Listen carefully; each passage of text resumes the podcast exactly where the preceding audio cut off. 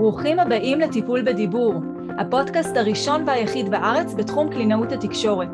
אני נועה ברק, אמא ל6 מתוקים, קלינאית תקשורת התפתחותית מאז 2010, מדריכת הורים, מלווה התפתחותית, ויוצרת משחקים טיפוליים ותוכניות לשיפור הדיבור. הפודקאסט עוסק בתחום השפה והדיבור מנקודת מבטה של קלינאית התקשורת, דמויות להורים ולכל מי שנמצא בתקשורת יומיומית עם ילדים. חפשו אותי באתר שלי noabarak.co.il ועקבו אחריי גם ברשתות החברתיות. האזנה נעימה. שלום לכל המאזינים והמאזינות, נמצאות איתנו היום אורחות חשובות ומעוררות השראה. אז נמצאת איתנו יאב רובין, אמא של איתן, ורביטל גברילו ואמא של אביתר, וניה חן, אמא של אלמה. טוב יקורות, מה שלומכן? בוקר טוב. בוקר. אז בעצם כל האימהות שנמצאות איתנו היום, יש להן מחנה משותף, הן לא גרות באותו מקום גיאוגרפי בארץ בהכרח, והילדים שלהם בגילאים שונים, בטווחים בין 2 ל4 שנים, אפילו 4+, אבל לכל האימהות האלה יש ילדים שהיה להם עיכוב שפתי ניכר בדיבור.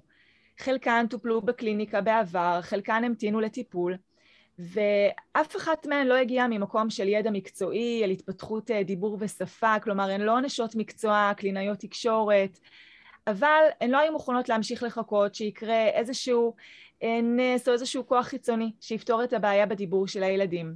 והן לקחו אחריות ורכשו הרגלים נכונים, ויצרו סביבה ביתית חדשה, משפיעה ומקדמת את הדיבור של הילדים, ובעצם החזירו לעצמן את הכוח להשפיע ולקדם את הילדים שלהן, בעזרת שיטת הטיפול החדשנית שפיתחתי. אז אני ממש ממש ממש מתרגשת להקליט את הפרק הזה, ואנחנו היום נשוחח, וככה האימהות המדהימות שנמצאות איתנו היום ייתנו לנו השראה והבנה ורעיונות, ובאמת מהתובנות שלהן, מה אפשר ככה לעשות. אז יקרות, בואו שתפו אותי בעצם, איך זה להיות אימא לילד שיש לו בעיה בדיבור? אני יכולה להתחיל. אז עם אלמה, תמיד היה לה איזשהו עיכוב שאני הרגשתי כבר מגיל 3-6 חודשים, שתינוק אמור להשמיע העברות, היא לא הייתה משמיעה העברות, והפער רק הלך וגדל, עד שבגיל 1 ו10 שנתיים, כבר ראיתי שיש באמת פער בינה לבין ילדים אחרים בגיל שלה, והיא לא הייתה מובנת, היא לא הייתה מצליחה להתבטא, הכל היה בבכי, כי תינוק שלא מצליח להתבטא הוא בעצם בוכה. והכל היה נגמר בתסכול, גם מצידה וגם מצידנו, ותמיד זה היה סוג של ניחושים, מה היא רוצה? ניחושים, זה, זה, זה, זה, או זה, או זה, מה? והכל היה נשמע אותו דבר מבחינתה, כלומר היא הייתה מבטאת הכל באותה צורה, כפית זה היה קר, ושוקו זה היה קר, וזה קשה. זה היה מאוד מאוד קשה. מיה, חשוב באמת לציין שכשיש עיכוב בדיבור, במיוחד שזיהית אותו בגיל כל כך צעיר, הדבר הראשון שאנחנו בודקות זה עניין השמיעה. אז בדיקת השמיעה יצאה למעשה תקינה, כלומר שלנו את המקום הזה. יצאה תקינה, כן. לא היה לה שום בעיית שמיעה, הייתה שומעת מצוין, הייתה שומעת הכל, לא הייתה שום בעיה מהצד הזה. פשוט לא היה בא לה לדבר. ואיך זה השפיע בעצם על היום-יום, על ההתנהלות? הכל היה כזה, היה קשה לבצע הכל, כי ילד שמדבר, אפשר לדבר איתו, ואפשר להסביר לו מה עושים, והוא יכול לבטא את הרצונות שלו, והוא יכול להגיד שהוא כן רוצה את זה או שהוא לא רוצה את זה. לא היה לה אפילו כן או לא. ואפילו כשהיא הייתה רוצה לקרוא לי, היא לא הייתה קוראת לי אימא, היא הייתה קוראת לי בהתחלה מה, ולא הייתי מבינה את זה, לא הייתי מבינה שהיא קוראת לי אפילו, אז הכל היה בבכי, כל הזמן היה בכי, כי היא לא הייתה מובנת, אז תינוק שלא מובן בסוף בוכה. כן, כן, זה נשמע מאוד מאוד מתסכל. יאב, אני יודעת שאצלכם איתן היה גדול יותר, הוא כן דיבר, אבל מה בעצם היה שם? טוב, אצל איתני, גם קודם כל לקראת סיום המעון, אנחנו היינו ככה לקראת מעבר מתל אביב לתל מונד, אז ככה גננת דיברה איתנו ואמרה שלדעתה הוא מרבה ליפול, והוא לא מאוזן, ואולי גם הוא לא שומע טוב, אז כמובן שישר הלכנו ובדקנו את העניין של נוזלים באוזניים, וגם את העניין של הנפילות, גם אצל אורתופד והכל היה תקין. לנו זה היה ברור שהוא שומע מצוין, וגם אפילו יותר מדי טוב, וגם ההליכה, והכל הייתה הליכה מאוד יציבה, שלבי ההתפתחות היו טובים, כך שברבדים האלו לא ראינו איזשהו עיכוב. אז מהבחינה הזו היינו שקטים, ושהגרוע מכל חלילה לא נמצא. כן היה דיבור שהוא משובש ולא מאורגן, כן ראינו את הפער אל מול קבוצת השווים, שהם כבר רוכשים שפה והכל, ואפילו שפה די שוטפת ועשירה, ואנחנו עדיין לא שם. אני כן אציין שזאת חוויית ההורות הראשונה שלנו, איתנו הבכור שלנו, וככה כמה שאני עוסקת בתחום ומכירה ילדים, אבל עדיין זה לא משהו שחוויתי בתור אימא. ראינו שזה נורא מתסכל אותו.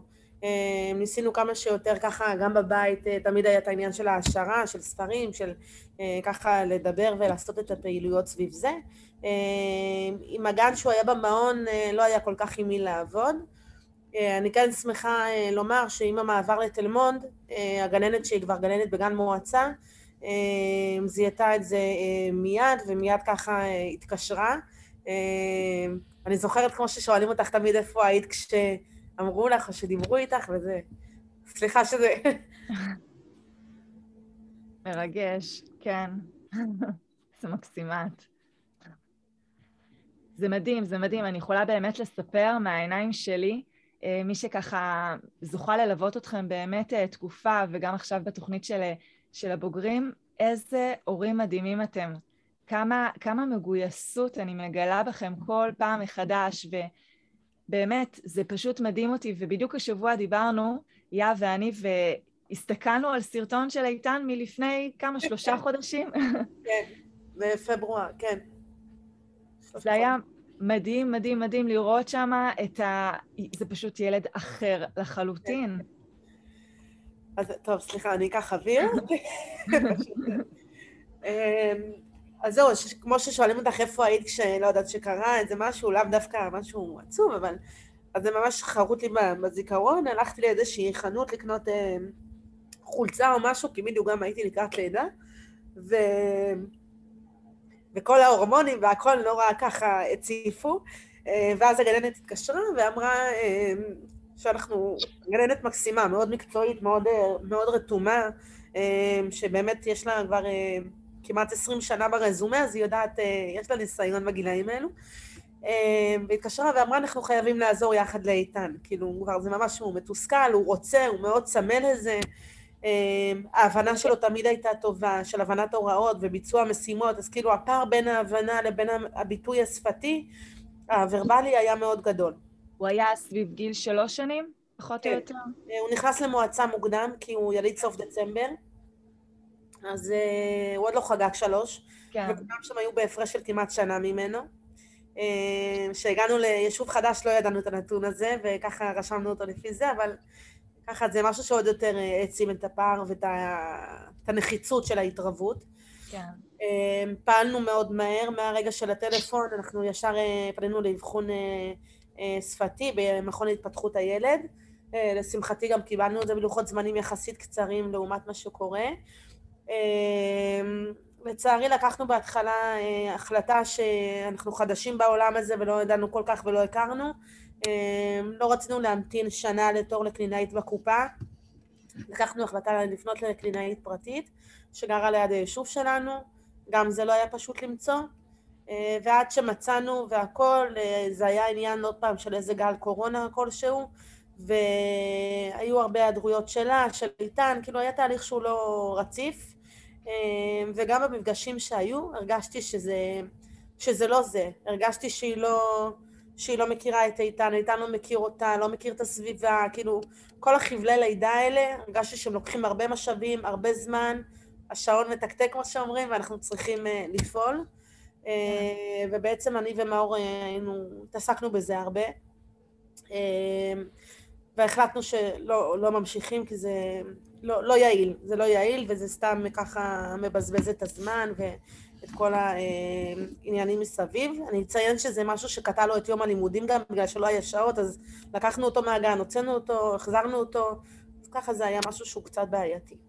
החלטנו שעושים שינוי כיוון וחשיבה מחדש, ואז לשמחתי הרבה אנחנו נתקלנו באיזשהו פרסום לדעתי או משהו שלך בפייסבוק, סביב הרצאה שלעזור לילד לדבר.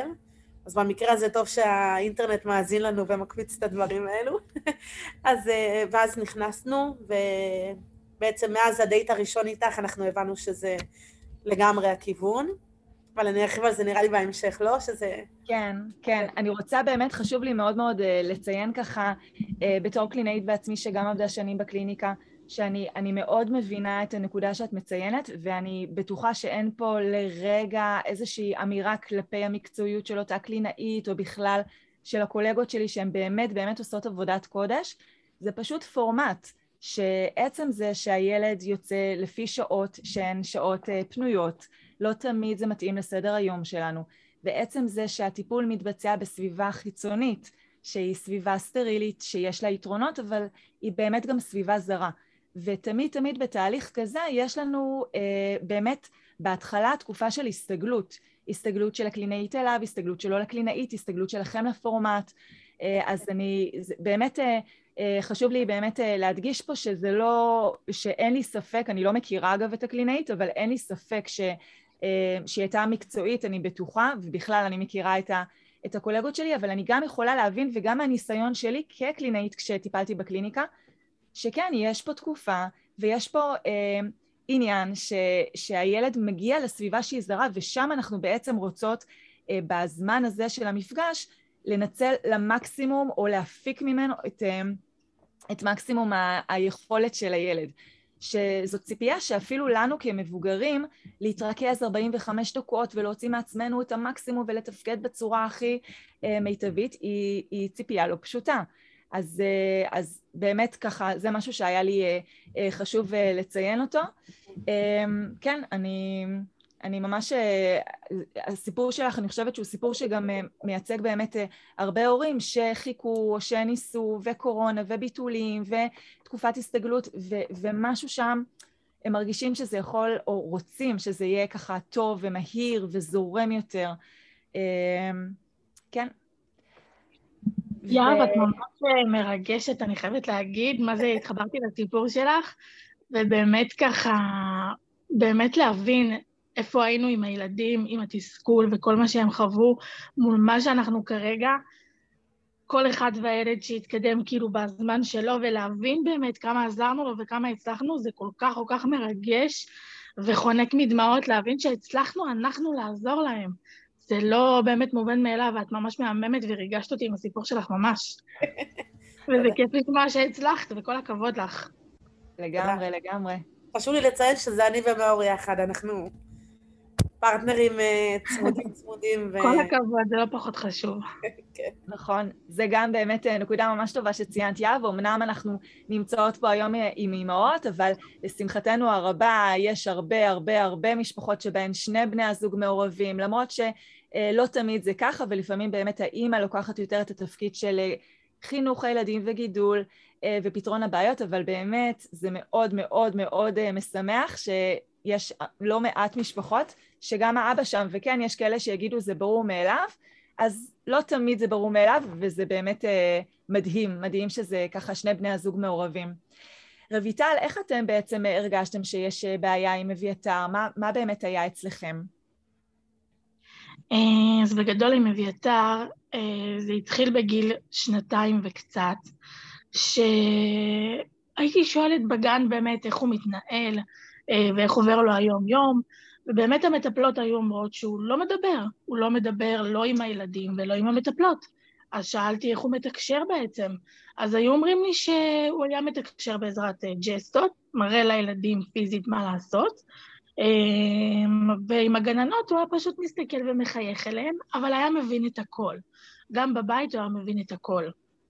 ובאמת מבחינת הדיבור הייתי רואה מול ילדים אחרים, מול אחיינים שלי, שהם בני אותו גיל וכאלה, שהוא באמת לא מדבר בכלל.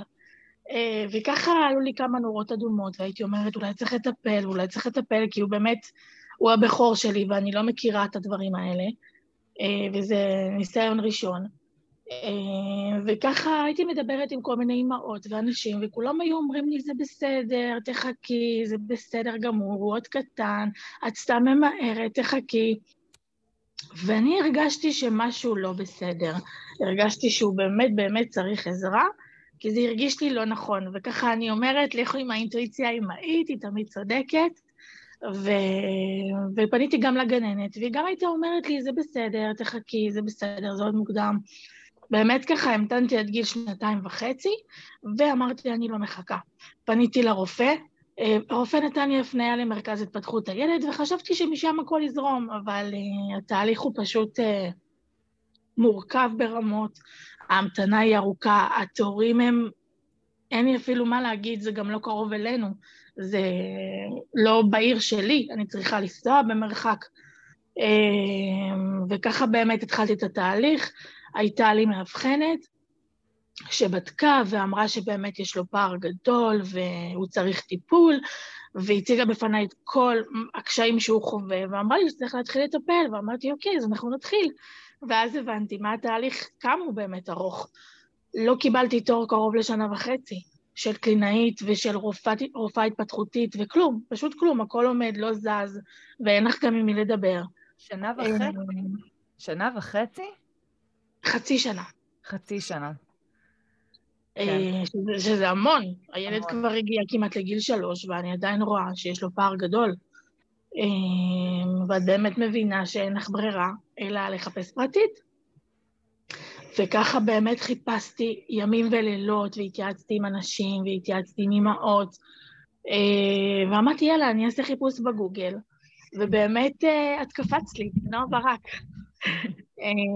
ואמרתי מעניין מה זה, והייתי מאוד מאוד סקפטית, אני חייבת להגיד בהתחלה, כשהבנתי שזה בסך הכל דרך, כאילו לא פרונטלי, ואמרתי יו, עד כמה זה יעזור, כי כולם אומרים שפרונטלי עוזר בדרך כלל, ובאמת ככה נכנסתי איתך לתהליך, וכמה שבהתחלה היה לי לא פשוט, את באמת האמנת בי וחיזקת אותי, ותמיד אמרת לי שאת תראי שיהיה בסדר, ונשארתי אכן בתהליך, ואני חייבת להגיד שזה מדהים, השינוי שהוא עשה בכמה חודשים, זה באמת, כמו שיאב אמרה, זה פשוט לפקוד ולהבין שהצלחנו לעזור להם, וזה אנחנו ההורים, לדבר, להתקדם, לא לעמוד איפה שהוא היה ולהרגיש את התסכול, ובאמת ככה אביתר התחיל לרכוש מלא מילים חדשות, האוצר מילים שלו התרחב, אמנם הוא לא 100% עדיין, המילים שלו עדיין משובשות, אבל איפשהו היה לעומת עכשיו, זה פשוט מדהים,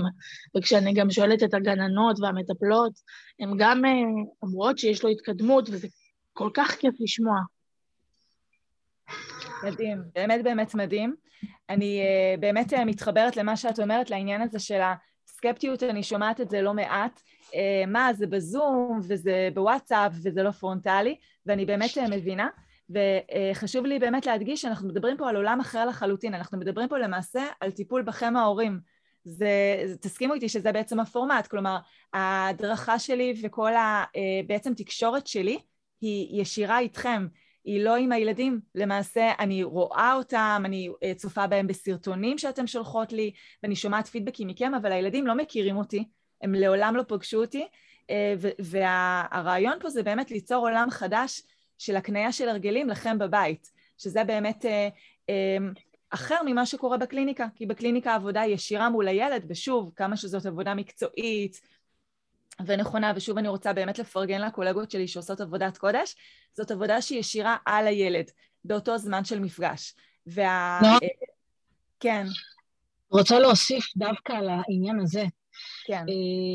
אני, כשהבנתי שאנחנו צריכים קלינאי תקשורת פרטית, פניתי לכמה, ובעצם העניין הזה של, עזבי את התורים הארוכים, נשים את זה בצד, והעלות של כל מפגש וכל הדברים האלה, נשים את זה בצד.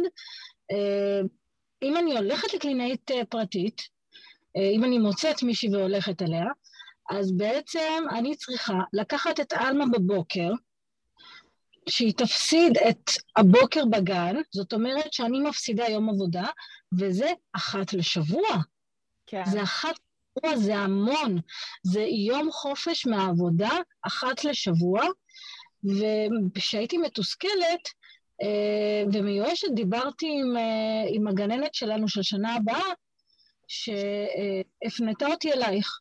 והיא אמרה לי, תראי, לא יודעת, יש לי מישהי בזום, הבנתי שזה תהליך כזה בזום, תהליך מרחוק, לא יודעת, את צריכה לראות אם זה מתאים לך, כלומר, הפנתה אותי אלייך לא בשביל שנעשה את זה מרחוק, אלא כי היא שמעה עלייך שאת טובה, כי הייתה לה המלצה עלייך. כן. ובעצם אמרתי, וואו, זה מושלם לי, תהליך שהוא מרחוק, שלא דורש ממני, לקחת עבודה, חופש מעבודה אחת לשבוע, לא דורש ממני לנסוע עם אלמה רחוק אחת לשבוע, בבוקר, או אחר הצהריים, וזה בעצם היה משהו שבאמת השפיע, ואמרנו, אם זה מרחוק, אז זה אומר שזה לא משבש לנו את החיים בעצם. זה לא משנה את סדר היום, את השגרה, ואני חושבת שזה, כמה שהרבה אנשים סקפטיים לגבי זה, זה לדעתי הרבה יותר מועיל מלהגיע למפגשים פרונטליים, ולעשות את המאמץ בשביל להגיע למפגש פרונטלי. כן, אני חושבת, זה באמת, אני חושבת שבאמת כאילו, אני לא רוצה ליצור פה את ההשוואה, או להגיד מה יותר טוב ומה פחות טוב, כי שתי השיטות יש להן יתרונות וחסרונות, וגם חשוב לי להגיד שלא לכולם זה מתאים, הפורמט הזה. יש לקויות שבאמת הורה יכול עד רמה מסוימת לעזור לילד, ומעבר לזה חייבים איש מקצוע שיהיה ממש מה שנקרא hands on על הילד, ויש הורים שעם כל הרצון הטוב הם לא מסוגלים באמת להתגייס, לא כי הם הורים חלילה לא טובים, אלא הם לא מסוגלים להשקיע את האנרגיות שלהם בתהליך של למידה, כי בסופו של דבר יש פה למידה, חייבת לבוא למידה של ההורה כדי שיוכל להשפיע על הילד, וכן, זה באמת חשוב ככה להגיד שיש מקרים שלהם דווקא הקליניקה היא טובה, ואני אתמול שוחחתי באמת עם הורים לילדה שאמרתי להם, אני לא אוכל לקלוט אתכם לתוך התהליך, כי אתם, במקרה שלכם זה לא מתאים. הלקות הייתה מאוד מורכבת, והיו שם גם עניינים רגשיים, גם באינטראקציה של הורים עם הילדה, וזה באמת היה משהו שלא מתאים. אז כן, זה חשוב באמת להבין שלכל דבר יש את היתרונות והחסרונות שלו, ואנחנו לא אומרות מה יותר טוב או מה פחות טוב, וזה פשוט עולם אחר. זה צורה אחרת בעצם לתת את המענה לילדים. אז ואת אומרת שלך זה כן היה טוב, דווקא העניין הזה שזה רחוק ובזום, זה דווקא כן היה יתרון מבחינתך. זה ככה היה משהו שהוא היה לך טוב יותר. כן. אני רוצה להוסיף על זה, נועה, ולציין. כמו שאמרתי מקודם, אני מתחום הטיפולי, אבל לא השפתי, מתחום ההתנהגותי, ואנחנו ממש כאילו, זה העיסוק העיקרי שלנו, לשנות את הסביבה על מנת להביא לשיפור בתפקוד הפרט, וזה בעצם כאילו מה שהגישה שלך עושה, זה בעצם איך האקלים הביתי, איך ההתנהגות שלנו כמשפחה, כמבוגרים אחראים, משנים את הדפוס התנהגות, את ההתנהלות היומיומית, השגרתית, שאנחנו כל כך מורגלים בה ולא נראית לנו משהו שהוא לא טוב או שונה, או שצריך לעשות את החידודים האלו, על מנת לשפר את התפקוד הוורבלי במקרה הזה של הילד. ובעצם בזכות זה גם הרבה יותר התחברתי והבנתי שזה, ואני יכולה להגיד בפה מלא שככה, זאת המתנה הכי גדולה שהבאנו לאיתן לקראת גיל 3, שזה מטורף, זה שינה לו את כל איכות החיים שלו, שלנו, זה נתן לנו הרבה כלים גם לאימנואל, התינוקת שהיא כבר בת 8 חודשים עוד רגע, שזה מטורף בפני עצמו, אבל כאילו היא גדלה כבר לתוך העולם הזה, לתוך בית שהוא, אני יודעת בוודאות שהוא אחר, ומתנהל אחרת מהצורה שאיתן גדל בה, וזאת מתנה הרבה יותר גדולה, כאילו רק מעניין טיפולי או טיפול בעניין הוורבלי. כן. ממש ככה, זה מתנה לכל החיים, אנחנו ניקח את זה איתנו גם לאחים הבאים, נדע איך להתחיל איתם, זה מדהים, זה ממש ממש מדהים, אני ממש מתחברת למה שאת אומרת, וסיום את מהממת, את מרגשת אותי. נועה, את צריכה לעשות לנו קבוצה רגשית לאימון. לגמרי, אתן מדהימות, אתן באמת מדהימות, כולכן, אני כל כך מעריכה אתכן, אני באמת מסתכלת מהצד ואני אומרת, וואו, איזה... גם ביטחון, איזה אומץ להיכנס לדבר כזה ולהגיד לו, אני עכשיו יוצרת שינוי בעצמי, קודם כל, אני עכשיו מבינה בעצמי איך לפעול, אני עכשיו הולכת לתת את המקסימום הבנה ומקסימום יכולת שלי עבור הילד, כדי להבין איך אני עוזרת לו ביומיום, בכל רגע שאני איתו, זה מדהים אותי, מדהים באמת, כל כך מדהים, ממש אלופות אתם. זה ממש ממש מדהים, ואני רוצה גם להוסיף ולחזק ברשותכן, שוב, כמו שאמרתי, אני הייתי סקפטית בכל העניין הזה שזה כאילו לא פרונטלי, ונכנסתי לתהליך יד ביד עם נועה, היא ממש חיזקה אותי והכל, ובנוסף לזה, מה שממש ממש חיזק לי, ואמר לי ככה שזה התהליך, וזה הדבר הכי נכון עבור כל אחד שצריך עזרה, זה שתי דברים. אני עברתי ועדת אפיון לילד, כי רציתי לשבץ אותו בגן שפתי, ועלו בפניי ככה, יושבת ראש הוועדה, עלו בפניי פסיכולוגית, עלתה בפניי מרפאה בעיסוק, וכל מיני עוסקים בתחום.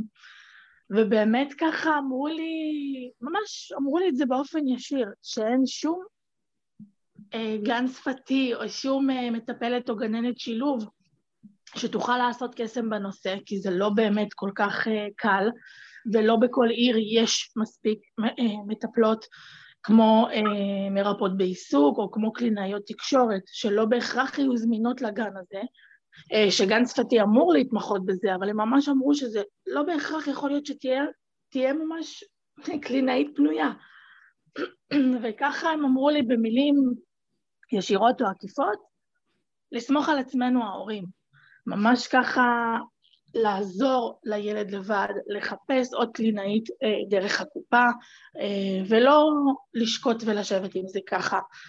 ודבר נוסף שחיזק לי את זה, זה שבאמת חיכיתי קרוב ל8 או 7 חודשים לקלינאית דרך הקופה, ומצאתי אותה ככה איכשהו, ממש עשיתי המון חיפושים, ונכנסתי לרשימת המתנה ארוכה, ועד שהצלחתי להשיג מישהי שקרובה אליי לעיר, היא מדהימה, היא מהממת, אין לי שום דבר רע נגדה ונגד המקצוע או משהו כזה, היא באמת מקסימה, אישה מדהימה, אבל שוב, זה לא מרגישה שזה מספיק, אני לא מרגישה שהילד משם רוכש לי את הדברים הנכונים, כי זה, שוב, כמו שנועה אמרה, זה מפגש במקום סטרילי, זה מפגש שמתמקד בילד בנושא אחד בכל מפגש, ואני לא מרגישה שיש התקדמות מטורפת. אני אמנם בשיעור 3, וגם עם הפסקות כי היא חלתה בקורונה, וזה לא רציף, ועד שהילד באמת התחבר והכל.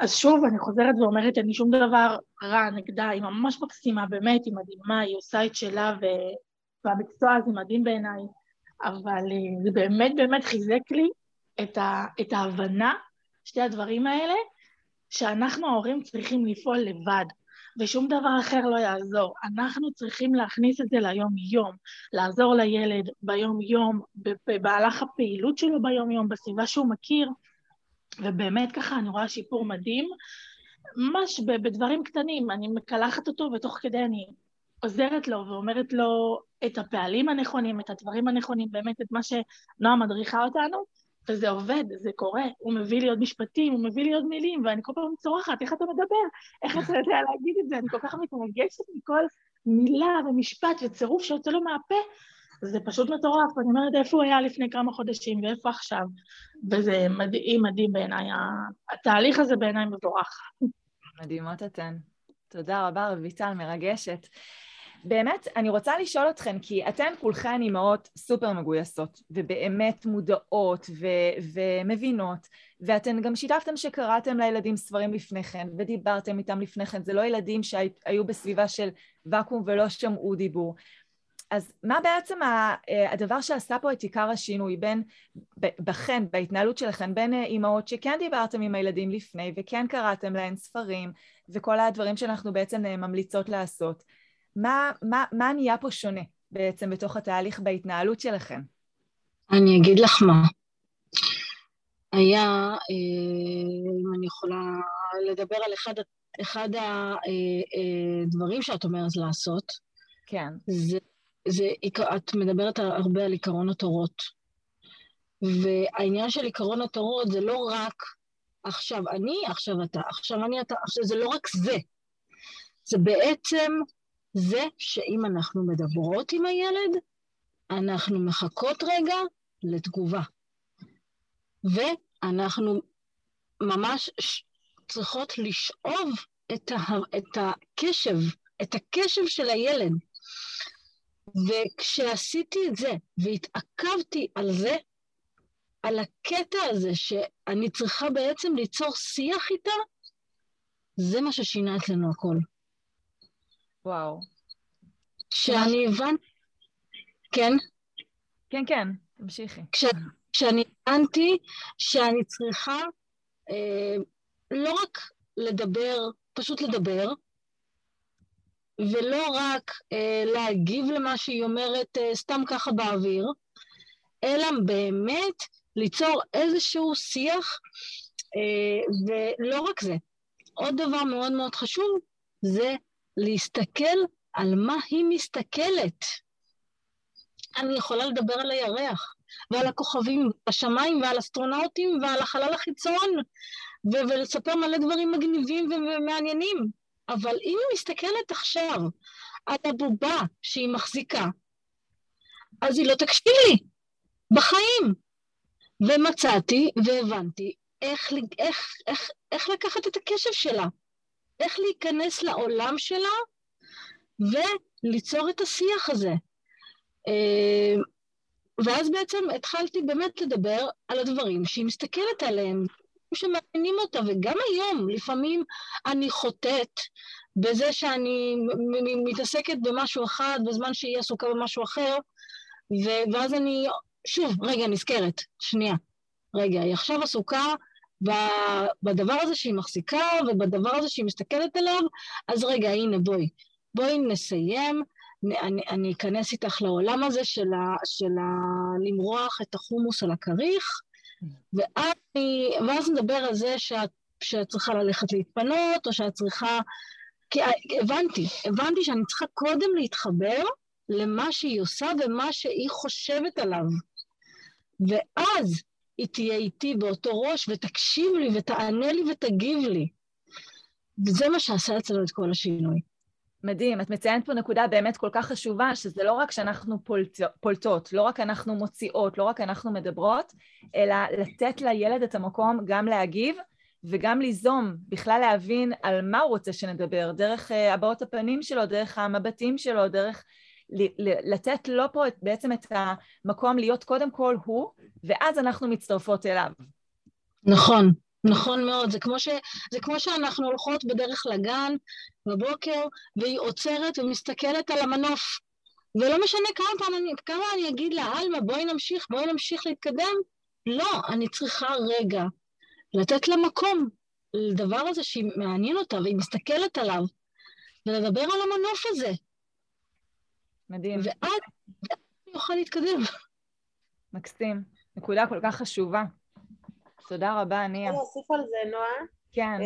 שבאמת ההתחלה שלנו בהתערבות הייתה כמובן גם בעיקר בהמלצה של נועה, להתחיל סביב תחומי העניין והעדפות של איתן. אז הוא היה בשיגעון של סמי, היום זה כבר יחידת החילוץ, אבל זה כל פעם כאילו להיכנס באמת לעולם התוכן של הילד, לתחומי העניין שלו, לסקרנות ומשם לפעול. וזה משהו שככה הופך את זה להיות פחות דורש, פחות אברסיבי, יותר משחקי, ולהכניס את זה באמת בצורה הכי טבעית לשגרת היום-יום.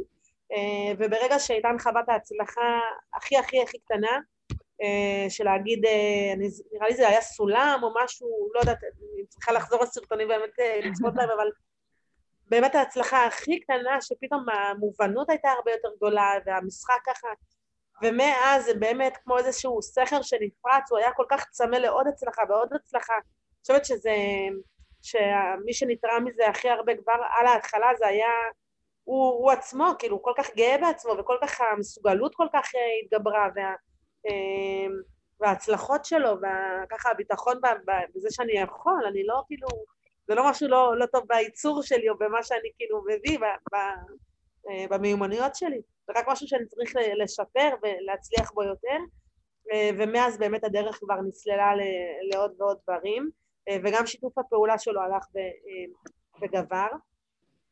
אני רוצה להגיד עוד משהו לגבי זה,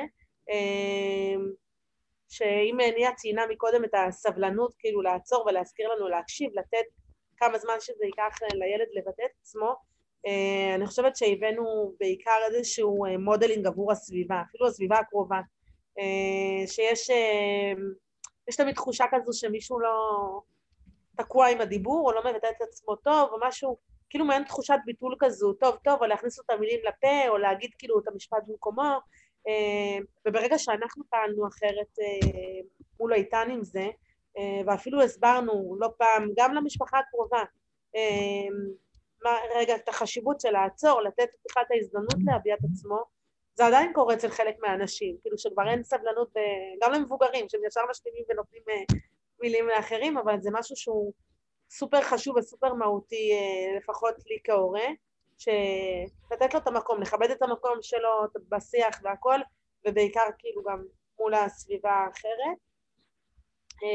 וחשוב לי להגיד שההצלחות הגיעו די מהר בסביבה הביתית, פה בבית, אפילו לא בגינה שהיינו לבד, בבית זה הרבה יותר, הגיע הרבה יותר מהר, בתדירות יותר גדולה.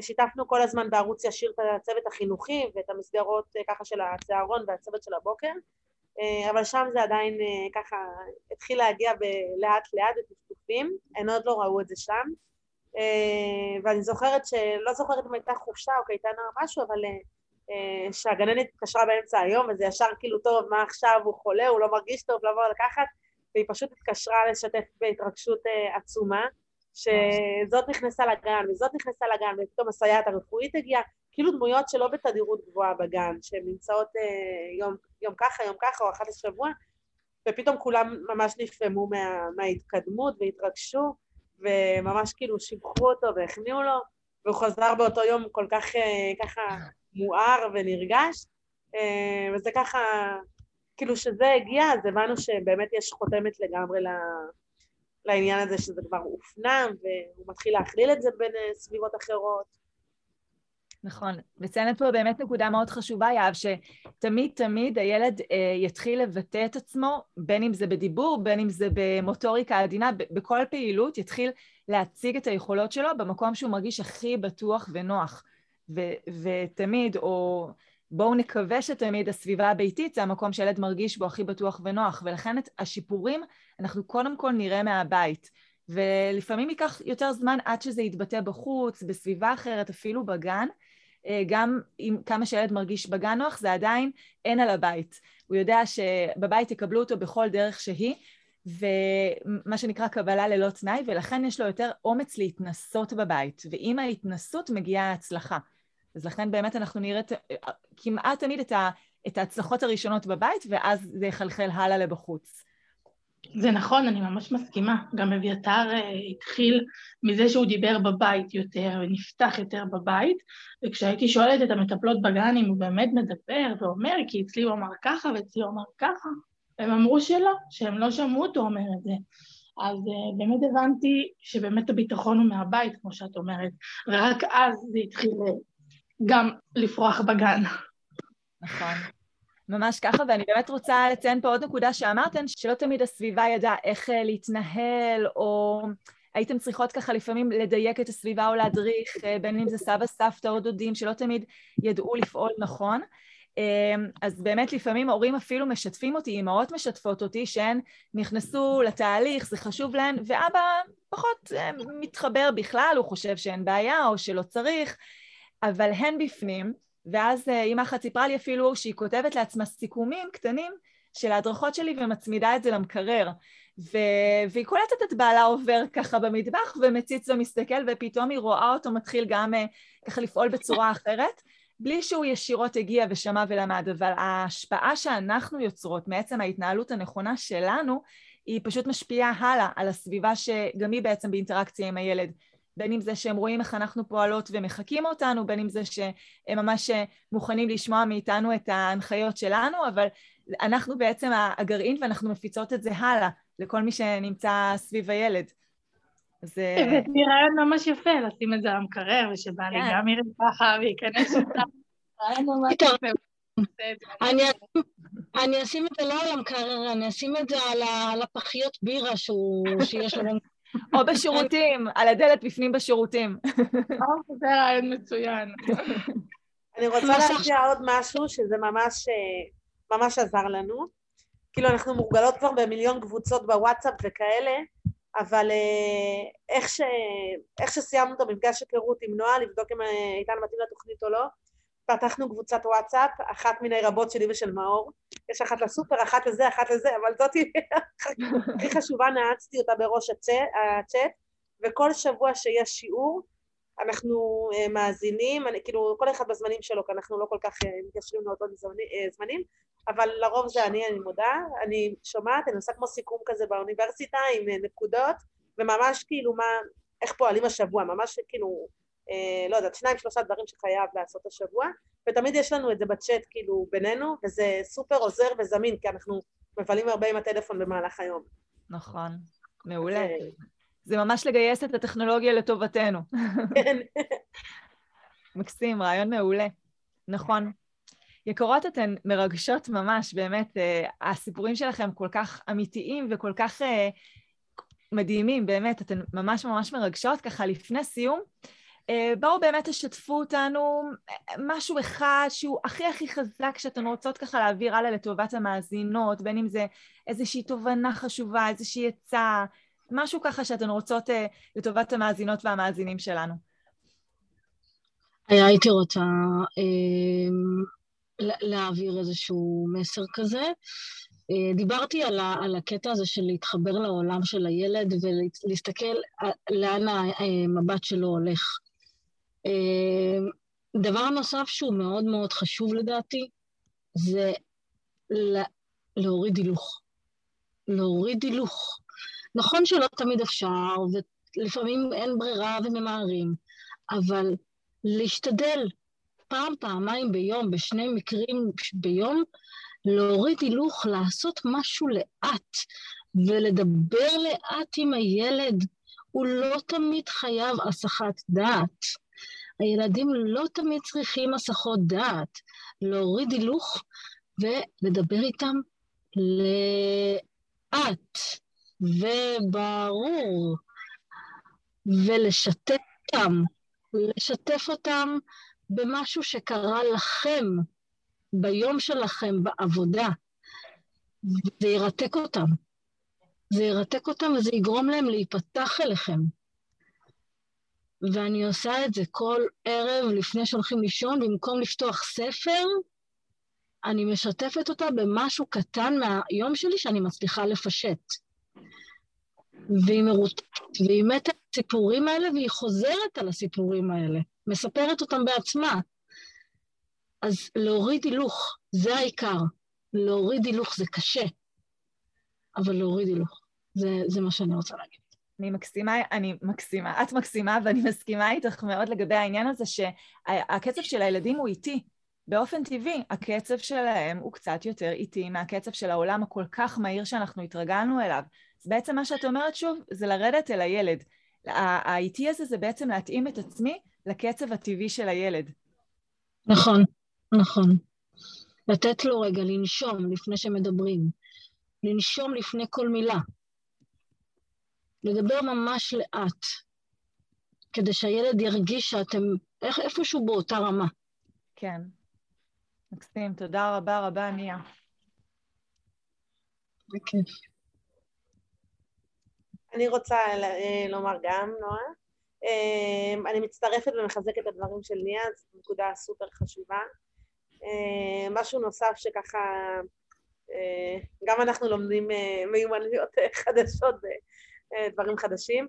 אחד הדברים החשובים שלקחתי בתוכנית, אני קצת יצור שהוא היפר-אקטיבי, ואני חייבת לעבוד תוך כדי לסיים דברים ולתקתק, ואני למדתי לעשות, לא לראות לכל הכיוונים את החצים, להתמקד כל פעם במשהו אחד ספציפי שלוקחים, אם זה קטן, אם זה משהו יותר רחב, אבל זאת עבודה הרבה יותר יעילה. על אף ששאר הדברים שמפריעים או ככה עדיין לא הושגו בשלמותם, עדיין קורים, אז לקחת כל פעם משהו אחד קטן, לקדם אותו, להשיג איזושהי שליטה והתקדמות, ורק אז להמשיך לדברים האחרים. מצאנו כמובן בעצתה של נועה והדרכתה, שזה הדבר הכי הכי יעיל, ובאופן הכי טבעי זה כבר הביא להצלחות נוספות, ופתחת פתח לשאר הדברים. ועוד פעם, זה עוד הצלחה ועוד הצלחה ועוד הצלחה, כמו הצנצנת, אבל זה משהו שבאמת לאט לאט מתמלא וממלא אותנו ואותו גם בעיקר מבחינה מנטלית, ונותן את הכוחות להמשך. לעומת זה שמנסים הכל יחד והכל בו זמנית, זה רק מגביר את התסכול, זה רק נותן ככה, אולי גם מבאס כזה, ולא נותן כוח או דרייב להמשך, ואולי גם חושבים שזה לא יעיל. אז ככה, זאת נקודה מאוד משמעותית לדעתי. מאוד מאוד חשוב, אני באמת מחדדת את מה שאת אומרת, זאת הסיבה שדיאטות רצח לא עובדות, כשאנחנו מנסות בבת אחת הכל, גם לכסח בפחמימות, וגם להתחיל עכשיו להוסיף הליכות, וגם התעמלות כמה פעמים בשבוע, והכל בבת אחת, אז פשוט זורקים את הכל. כמו שהתחלנו עם הכל, ככה זורקים. ובאמת מה שאת אומרת, זה נקודה כל כך חשובה, זה לבנות את זה לבנה על גבי לבנה, לקחת משהו קטן, לבסס אותו, להוסיף עוד משהו קטן, לבסס אותו. גם לנו כהורים, כי אין, אנחנו הורים עסוקים, אנחנו גם כולנו פה אימהות שהן גם עובדות מחוץ לבית וגם עובדות בתוך הבית, ויש לנו בן זוג ויש לנו ילדים, אז אם היינו חושבות שהדרך לפתור את הקושי זה את הכל בבת אחת, היינו פשוט מראש מתייאשות ולא היה קורה שם כלום. וברגע שאנחנו בהדרגה, ממש ממש בהדרגה, אז קורה שם המון. נכון. תודה רבה, יאב. בבקשה. רביטל, את רוצה ככה לשתף אותנו גם באיזושהי תובנה שאת בוחרת להעביר הלאה למאזינים, למאזינות שלנו? באמת אני אגיד ככה מכוח חוויה שעברתי, שכמה שזה נראה שאנחנו נלחמים על התהליך הזה בשיניים, שזה באמת למצוא תורים ולמצוא את הכי טוב ולחפש, ופה זה רחוק ופה זה ככה, זה באמת ככה לא לוותר.